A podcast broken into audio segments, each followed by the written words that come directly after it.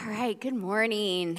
More than 175 years ago, one of the worst tragedies in American travel occurred during the westward migration. The wagon train journeys of the 1840s to California usually began at Independence, Missouri, around the 1st of May. Taking into consideration where rainfalls could wash out roads or flood riverbanks, and where there might be grass to feed livestock along the way.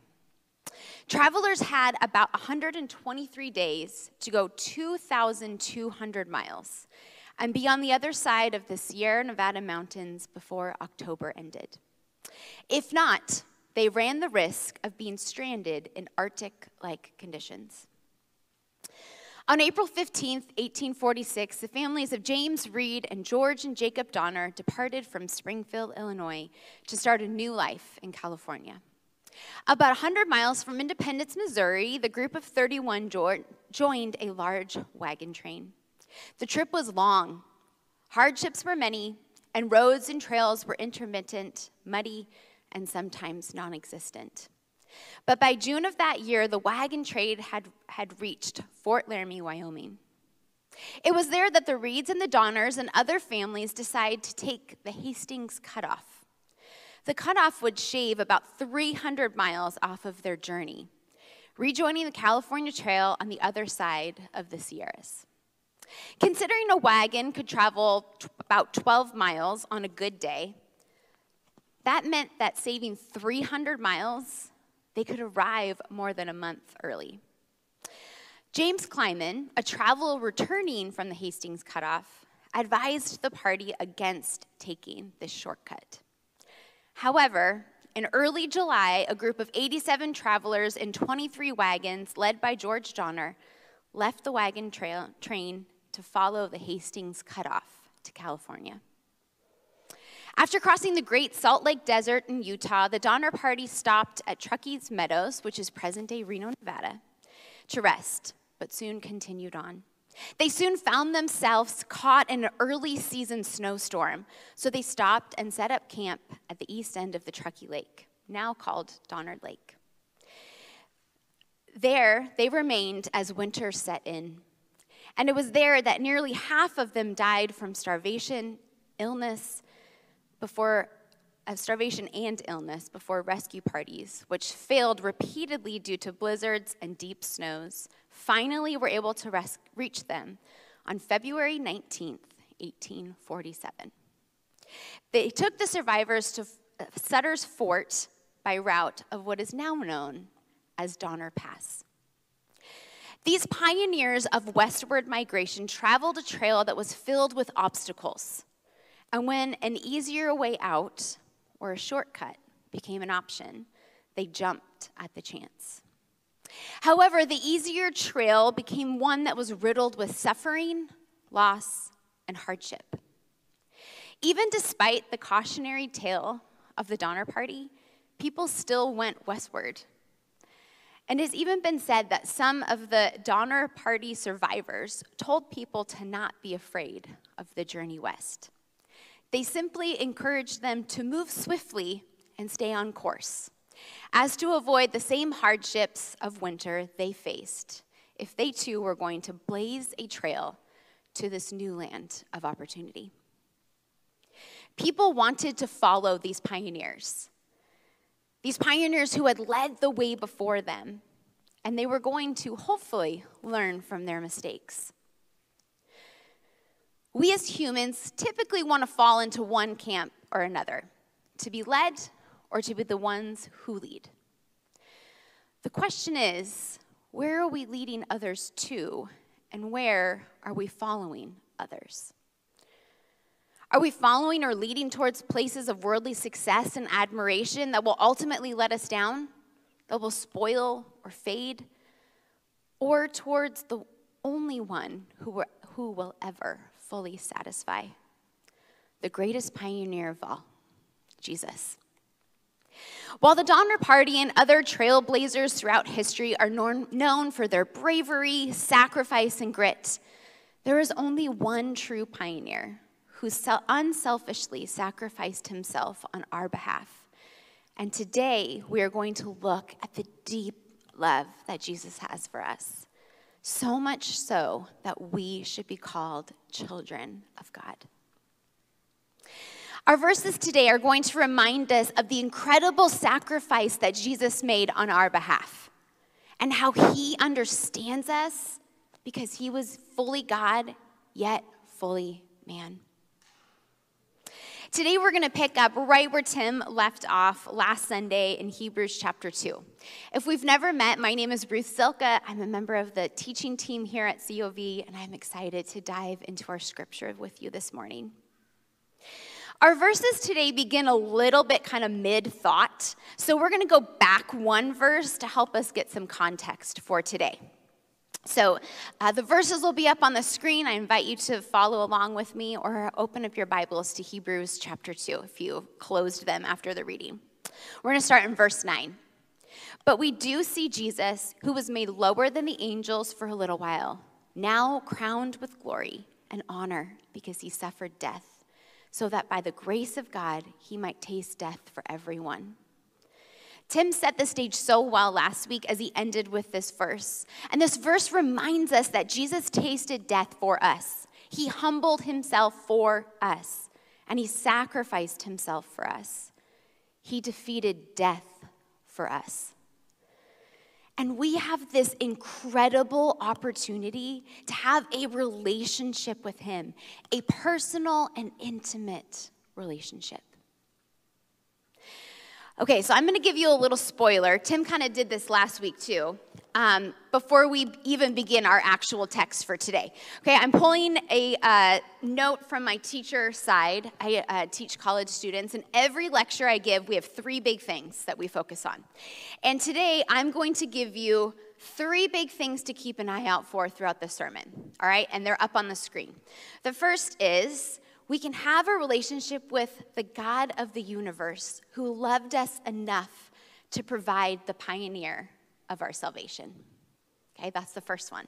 The second, Jesus broke the power of sin and death, yet we so often run to anything but him. And the third, Jesus is a faithful and merciful high priest who fully understands our human condition. So, kind of keep those in the back of your mind. I will remind you at the end, I promise. But I hope that this morning, you really, as you think and ponder on those, that our hearts are open and willing to hear what God has for us. And you have to promise that you're not going to, you know, check out on me because I already gave you the three big things from the sermon today. Because we're going to expand upon those ideas this morning, and I really think God has much to teach us. All right, we're going to jump into our, our verses from the text this morning and go back and start in verse 10. In bringing many sons and daughters to glory, it was fitting that God, for whom and through whom everything exists, should make the pioneer of their salvation perfect through what he suffered. The picture of Jesus as the pioneer of our salvation goes far beyond the idea that we should follow his lead. Jesus came to earth with the mission to provide the basis on which salvation is offered to us. Suffering was necessary for Jesus to be the perfect pioneer of salvation. And Jesus' work was essential for God to make a way for us to be saved. Through Jesus' suffering, God qualified him to serve as the great high priest of his people. Jesus has been and always will be perfect, but his act of sacrifice on our behalf on the cross and his defeat over death pulled us into the fold, offering us a way to be redeemed. Because God so loved us, he sent his son, his one and only son, to die for us. And not only is the Son crowned with glory, his glory is shared with those whom he saves. And when we submit our lives to Jesus Christ as our Savior and Lord, we get to hold the title of son or daughter.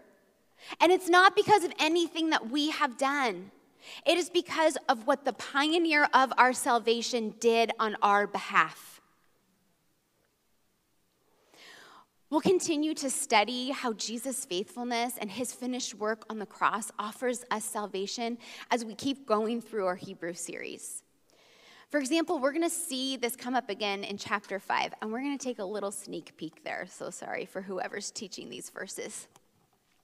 Five, um, we're going to be in 5, verses 7 through 10. And this is what it says. During the days of Jesus' life on earth, he offered up prayers and petitions with fervent cries and tears to the one who could save him from death. And he was heard because of his reverent submission. Son though he was, he learned obedience from what he suffered. And once made perfect, he became the source of eternal salvation for all who obey him, and was designated by God to be the high priest in the order of Melchizedek. Jesus willingly took our place so that he could become the source of eternal salvation for all who obey him. And not only are we saved through Jesus' work on the cross, we are also made holy and adopted into the Lord's family.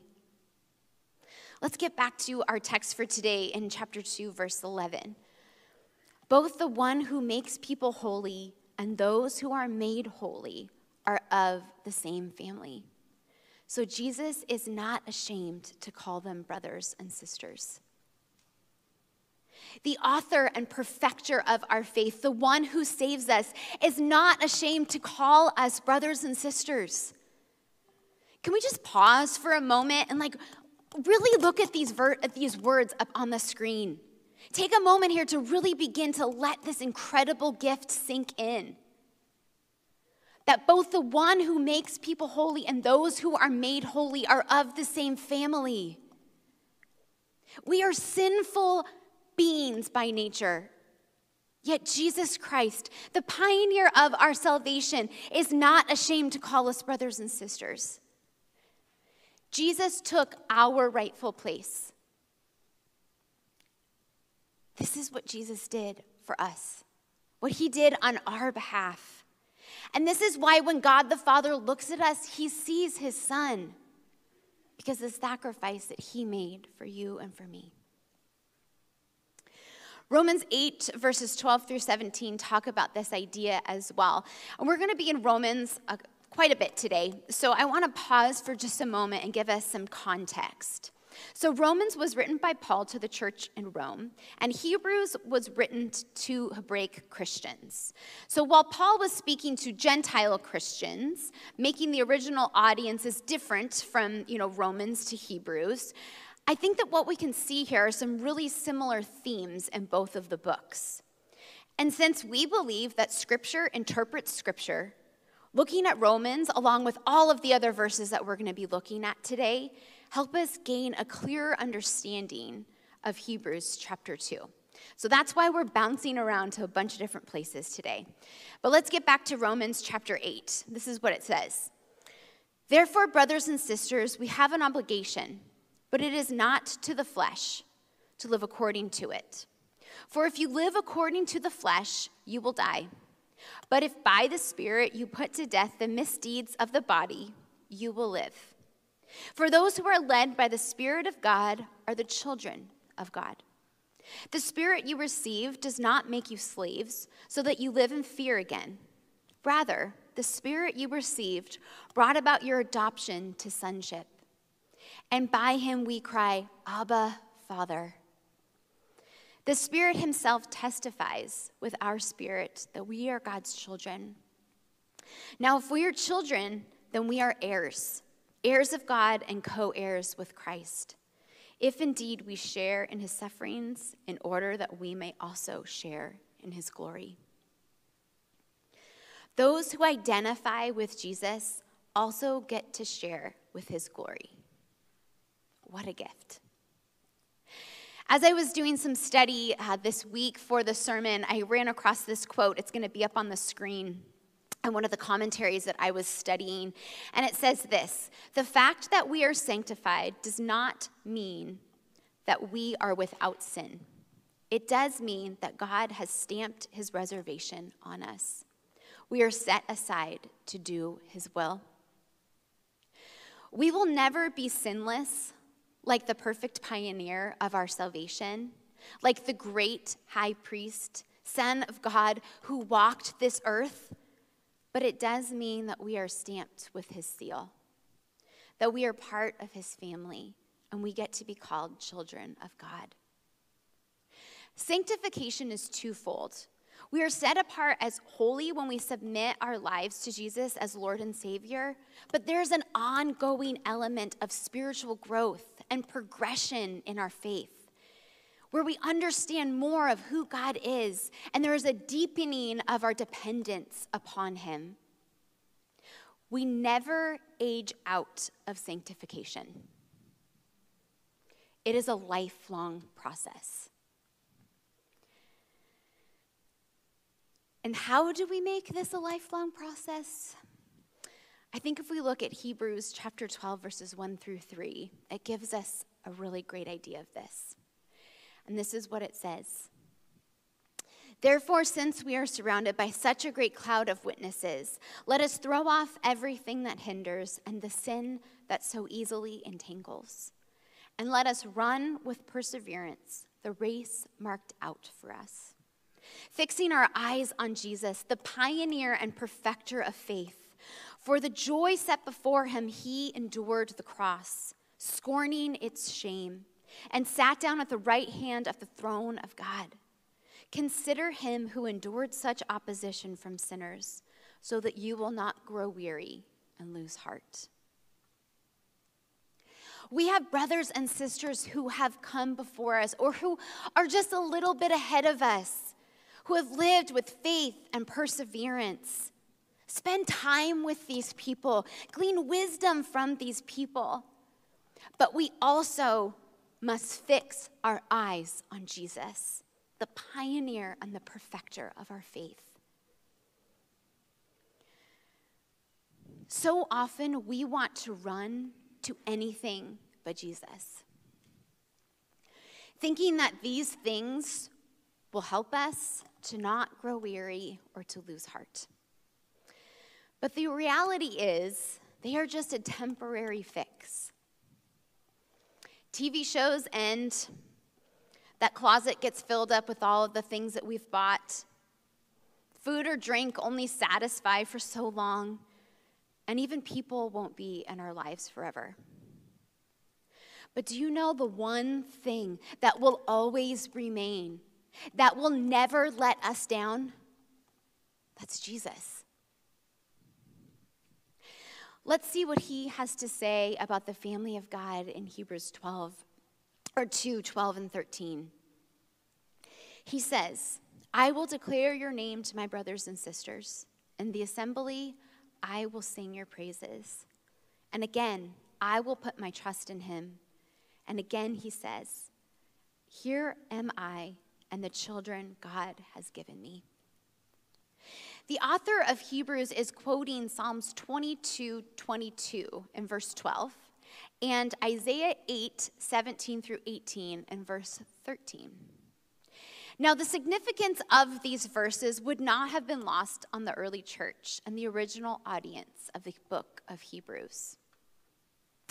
They would have understood how David began Psalms 22 with a cry for deliverance and ended it with a proclamation of praise.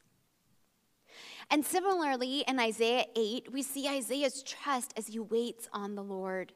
The author of Hebrews is showing how Jesus trusted God the Father, demonstrating that he was like other human beings who also must live by faith in the Father.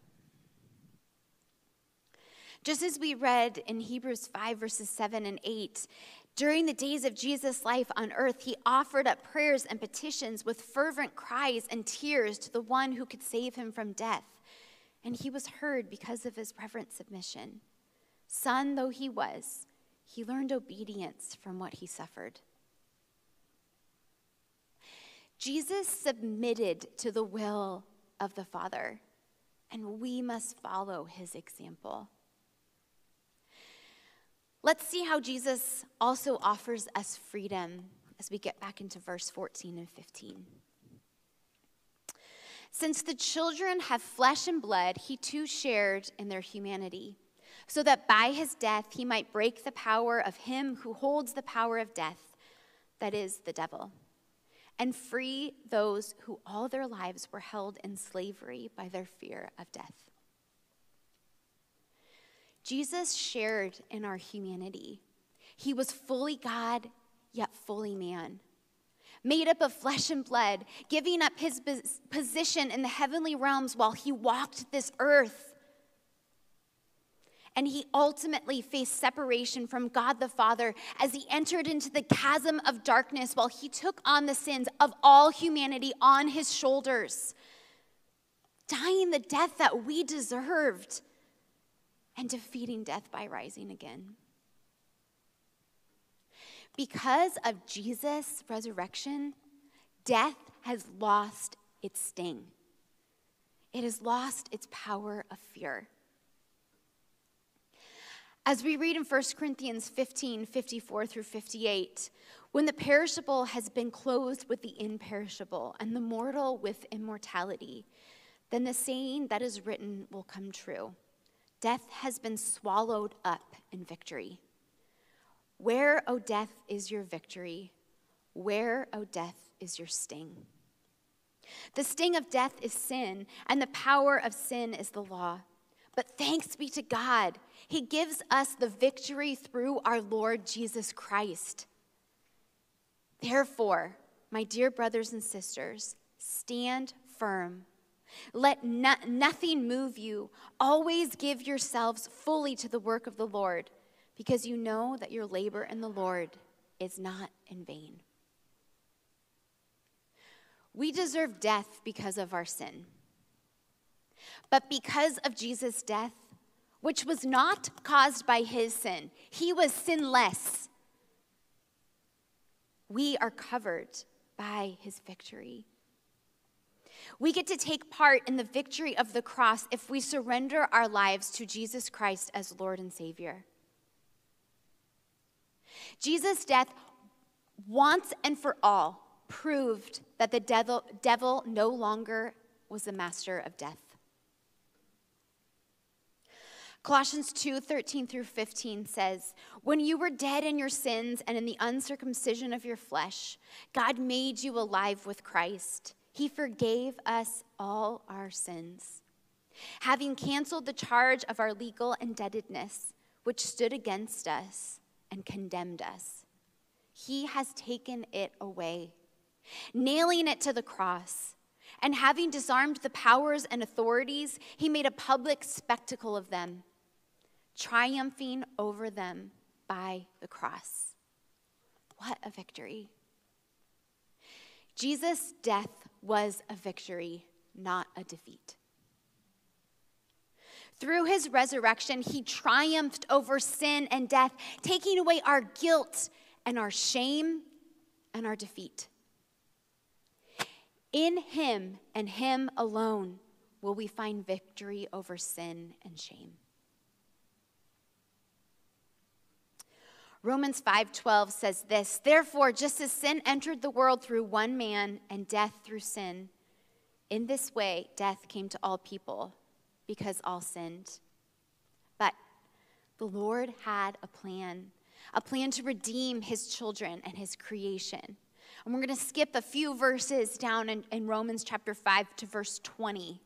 And it says, The law was brought in so that the trespass might increase, but their sin increased. Grace, grace increased all, but where sin increased, grace increased all the more, so that just as sin reigned in death, so also grace might reign through righteousness to bring eternal life through Christ Jesus our Lord. And even death cannot separate us from the love of God. We read about this encouragement in Romans 8 35 through 39. It says, Who shall separate us from the love of Christ? Shall trouble or hardship or persecution or famine or nakedness or danger or sword? As it is written, For your sake we face death all day long. We are considered as sheep to be slaughtered. No, in all these things we are more than conquerors through him who loved us. For I am convinced that neither death nor life, neither angels nor demons, neither the present nor the future, nor any powers, no, neither height nor depth, nor anything else in all creation will be able to separate us from the love of God that is in Christ Jesus our Lord. Nothing can separate us from the love of God that is in Christ Jesus our Lord. While we as human beings still face death, as believers and followers of Jesus, we know that this, even this will not separate us from our Creator. Even in death, there's hope. Jesus' work on the cross took away the sting of death and the fear of separation from God and gave us freedom not only in this life, but for all of eternity because we are forgiven and we are set free. Now, I'm sure that there's many of us in this room that have been impacted by the death of someone that we love or loved very much at some point in our lives. And while there is deep, deep sorrow in the loss of someone that we love, as believers, we can face this loss with hope through a couple different ways. The first is if we know that the person that we have lost was a believer we know that they are face to face with their Savior. When I think of this beautiful reminder, um, I think of my grandmother. She was a faithful follower of Jesus and a woman who loved well, who prayed fervently for people, and made her faith known. And towards the end of her life, she became so frail. She faced many health challenges, and at the end of her life, physically, she was just a, a shadow of the grandma that I remembered from my childhood. But when she took her last breath, she saw her Savior face to face. She was relieved of her physical, earthly pain and suffering, and she gets to be with Jesus. She's far better off. And as scripture tells us in 1 Thessalonians 4 13 through 18, we do not grieve as those without hope because Jesus died and rose again, and he is coming back again one day to raise the living and the dead. For those of us who believe, we can rest in this truth of what eternity will be like for those who have submitted their lives to Jesus as Lord and Savior. But even if we have lost someone who we aren't sure had a saving faith in Jesus, we know that we have a great and mighty comforter who will walk with us through that pain and loss. And we get to experience this deep, deep love that God has for us because Jesus faithfully followed the will of God the Father to atone for our sins. And because of this, we can have a deeply personal and intimate relationship with Him.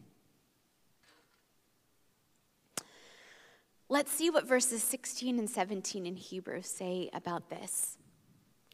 For surely it is not angels he helps, but Abraham's descendants. For this reason, he had to be made like them, fully human in every way, in order that he might become a merciful and faithful high priest in service to God, and that he might make atonement for the sins of the people. In a spiritual sense, Abraham's descendants refers to all believers, those who share in his faith. Galatians 3:29 talks about this. If you belong to Christ, then you are Abraham's seed and heirs according to the promise. When Jesus humbled himself to enter the world as a baby, born of a virgin, living a perfect, sinless life, for a time, he stooped lower than the position of the angels. But by doing so, he provided a way for us to have a direct connection to God the Father through his sacrifice on the cross on our behalf. Jesus is the perfect high priest he is a merciful and faithful high priest. For those who served in the Aaronic order of priesthood, mercy was not necessarily a required quality. While they were expected to deal as a priest with wayward souls in a gentle way, mercy was not placed as a high requirement. Mercy is not getting what we deserve. And Jesus' own suffering made it possible that we get to experience mercy. He faithfully took our place, allowing us to receive grace and mercy instead of death and separation. I'm going to have another quote that's up on the screen from the same author, um, Thomas Lea, uh, who I think this, I don't know, this really hit me in a, in a deep way. And it says this Jesus did in reality what the Old Testament sacrificial rituals could only do in symbols. It was not that Jesus' death satisfied the angry demands of a peevish God. The truth is that God Himself provided the payment for our sins because of His ever abiding love. The people of the time in Hebrews when this was written would have fully understand the idea of sacrificial ritual. The idea that Jesus did in reality what ritual could only do in symbol takes it from religion to relationship, from impersonal to personal. Romans 5 8 confirms this love, but God demonstrated his own love for us in this. While we were still sinners, Christ died for us. He not only died for us, he also understands our temptations and he will help us. Let's wrap up with verse 18 in Hebrews 2. Because he himself suffered when he was tempted, he is also able to help those who are being tempted. Jesus can help us. His ability to help us is based on his experience with temptation to sin, not with sin itself, because he was sinless. But Jesus was tempted, and we can read about this in math and uh, how he was tempted in the desert in Matthew chapter 4 and also in Luke chapter 4. And if he resisted temptation without sinning, why do we so often run to anything else but Him for help to resist temptation and sin. He is literally the expert on being sinless. The only sinless man who ever walked the earth. And I know I am guilty of ignoring him, of looking to worldly things to help, or just, let's be honest, depending upon myself to muster up enough strength to avoid temptation or to overcome some sin I'm struggling with in life.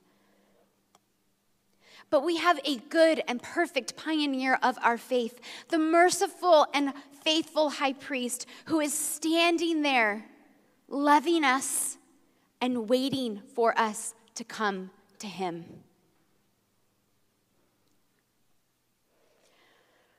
May we go to him May we not wander through the storms of life like the Donner Party looking for an easier way out or a shortcut.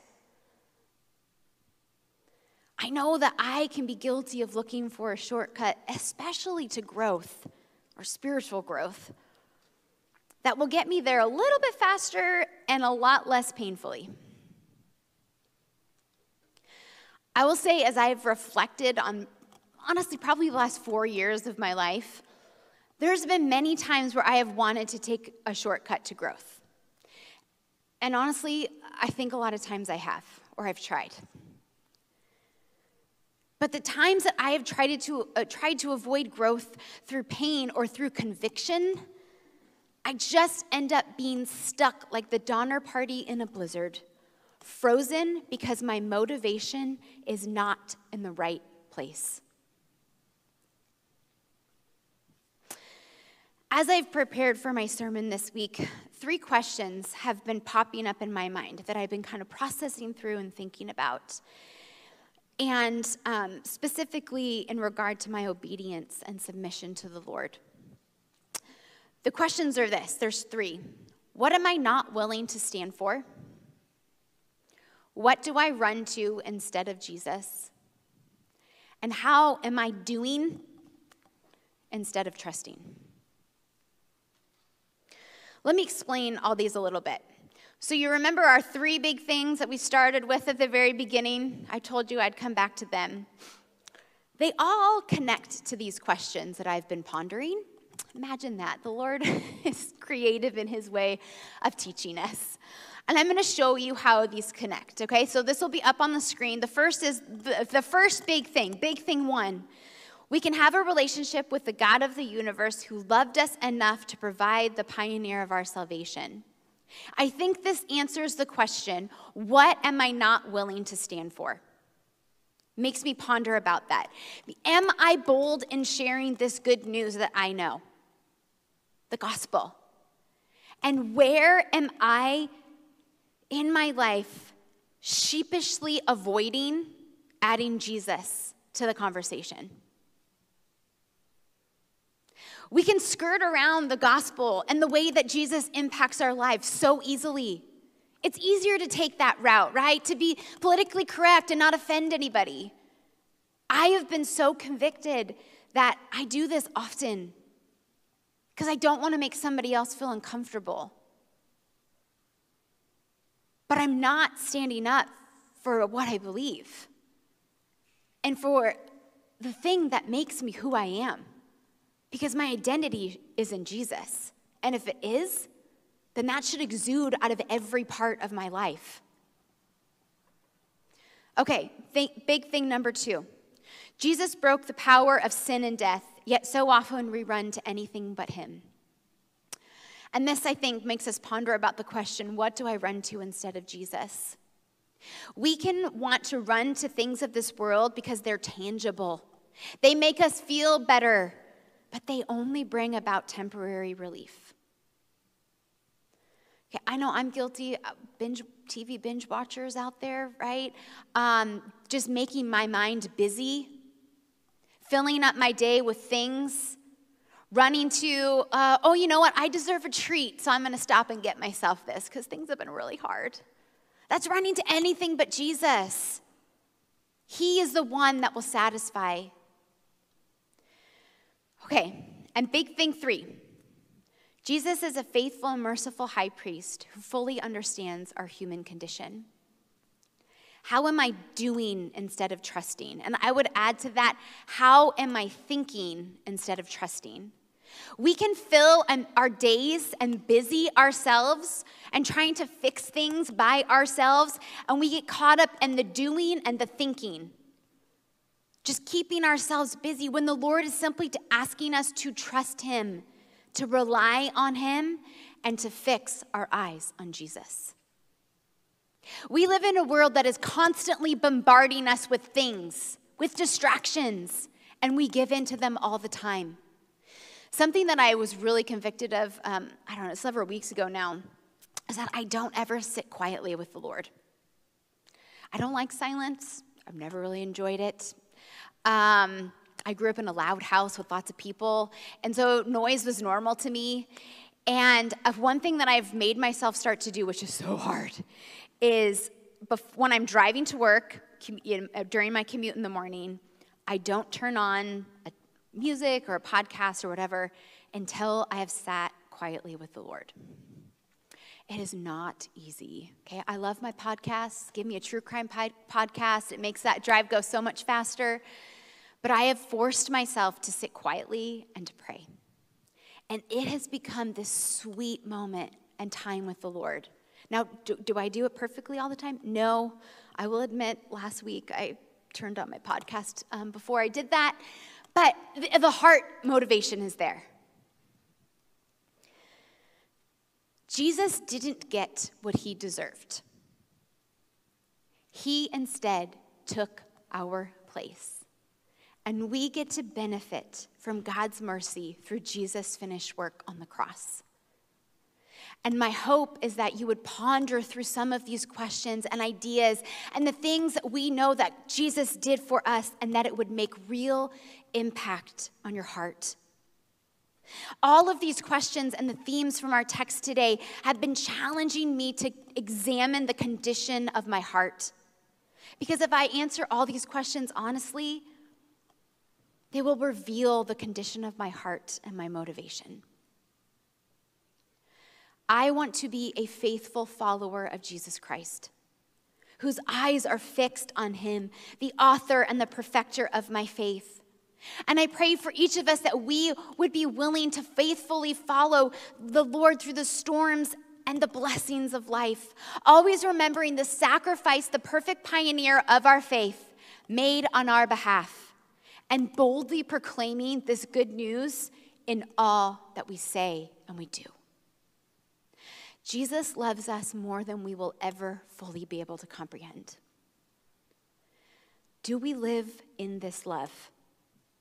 And do we love others like he loved us? My prayer for each of us today is that you would feel the loving arms of your Heavenly Father wrap so tightly around you. And as you remember that we can be called sons and daughters if we place our faith in Him as Lord and Savior. And may we boldly follow the perfect pioneer, the one who took our place. And may our lives bring him glory and honor, the glory and honor that is due his name. Let's pray. God, we thank you for the scripture. We thank you for your truth. We thank you for your goodness. We thank you for your faithfulness. Thank you, Jesus, for the cross and what you did on our behalf. May the incredible gift of that act sink deeply into our hearts this morning, especially as we move into a time of remembrance through communion. We thank you and praise you in your name. Amen.